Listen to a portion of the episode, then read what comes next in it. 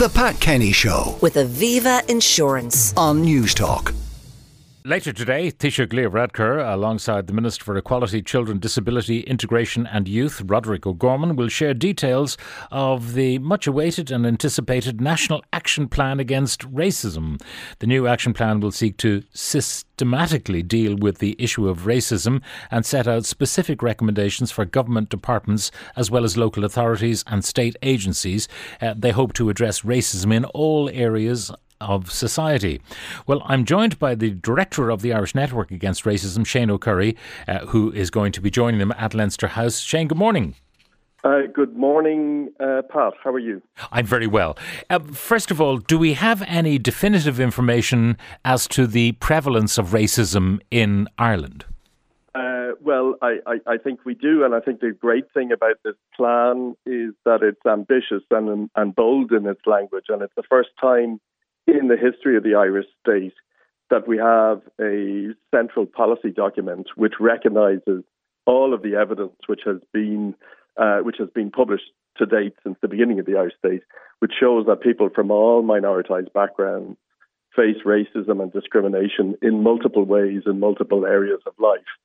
Um, it, rec- it it's great because it recognises racism as a systemic endemic problem uh, which resides in our institutions and is reproduced through the stat through the structures of society um, and is manifest in the stark differences of uh, in, in outcome faced by people from minority backgrounds.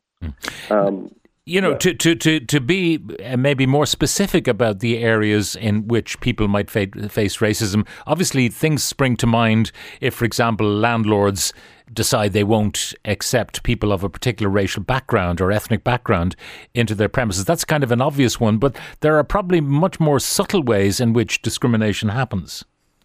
Uh, yes, there are. I mean, I mean, uh, you know, people are. It- it's very hard to put your finger on uh, on the discrimination that happens when a landlord does that. How do you prove that the landlord has turned someone down because of their their ethnic or racial background? And you know, the o- only evidence that we have of that is in the outcomes. You know, when you if you look in broader terms at you know uh, the success of people from different minority backgrounds in accessing housing then you can see that the discrimination has occurred. Uh, and I think it's it's it's much the case in, in, in many areas. It's very hard.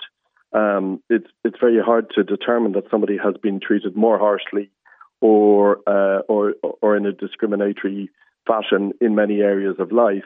Um, so the, what's what's good about this plan is that it uh, it offers a multi pronged and uh, and hopefully well resourced uh, package uh, for all institutions to uh, to keep a focus on racism uh, because they understand racism as an endemic problem in all of our institutions, um, and to have uh, bodies which will ensure its implementation, which will ensure resourcing uh, for bringing minority ethnic people into uh, decision making structures and policy uh, devising structures so that uh, you know, it can adhere to the principle of nothing about us without us.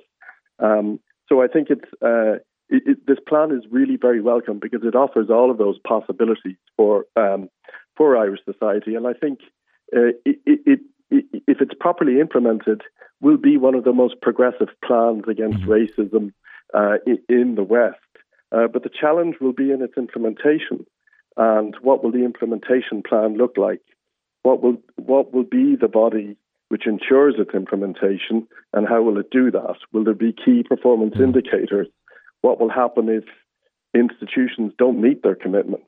And yeah, sorry. I, I'm just wondering uh, how you stop uh, some of the experiences uh, of people who uh, are uh, possibly Irish today, but maybe second generation African or whatever.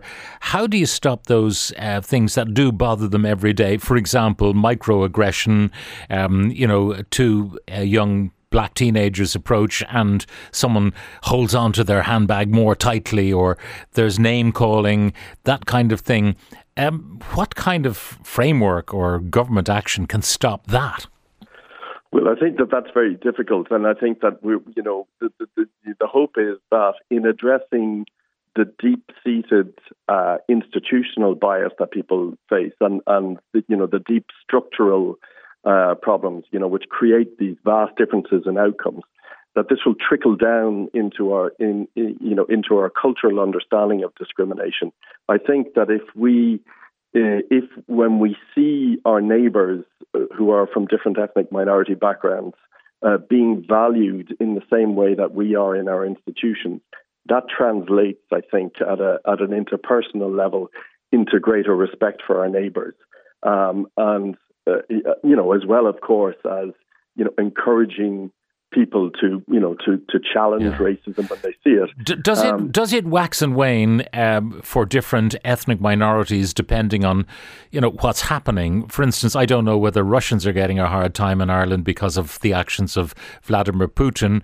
It is widely reported that uh, there was uh, racism very manifest against Chinese and South Asian people because they were being blamed for COVID.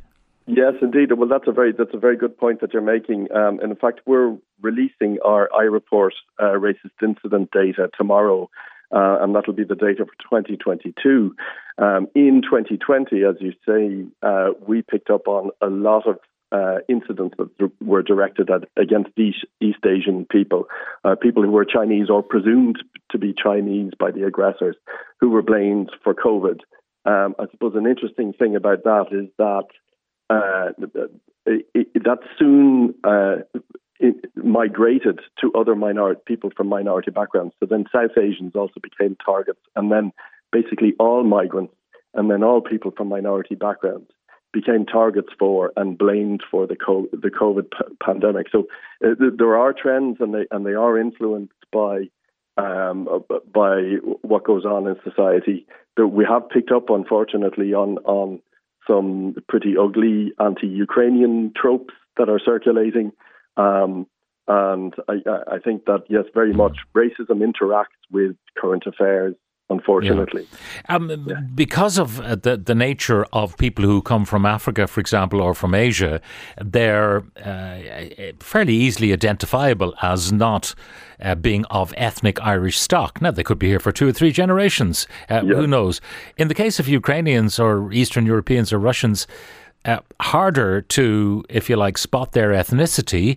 So I'm wondering, do they suffer less? Those, uh, you know, incomers into Ireland suffer less because they're more like ethnic Irish in appearance than uh, those other populations. I, I, I mean, I think that. Well, I mean, I suppose the the, the thing to remember is that uh, Irish travellers are white skinned like the rest of the Irish population, but they have faced uh, very stark discrimination and racism since before the foundation of the state. Um, uh, so you know, and what what Ukrainians and other migrants from other parts of Europe uh, will face will be different from the racism, the you know the kind of very stark skin color racism faced by people of African descent and people of Asian descent. Uh, but they they will nevertheless face racism, um, and you know of course you know in, in this mix we have this um, you know we have the kind of this very kind of ugly hierarchy of of racisms. Uh, you know these kind of discourses about more deserving and less deserving uh, refugees and migrants, which is something that uh, which which is something that ultimately benefits nobody because it undermines solidarity between people and it undermines uh, it undermines every community's claim to be able to live here in dignity as as full and equal participants in our society.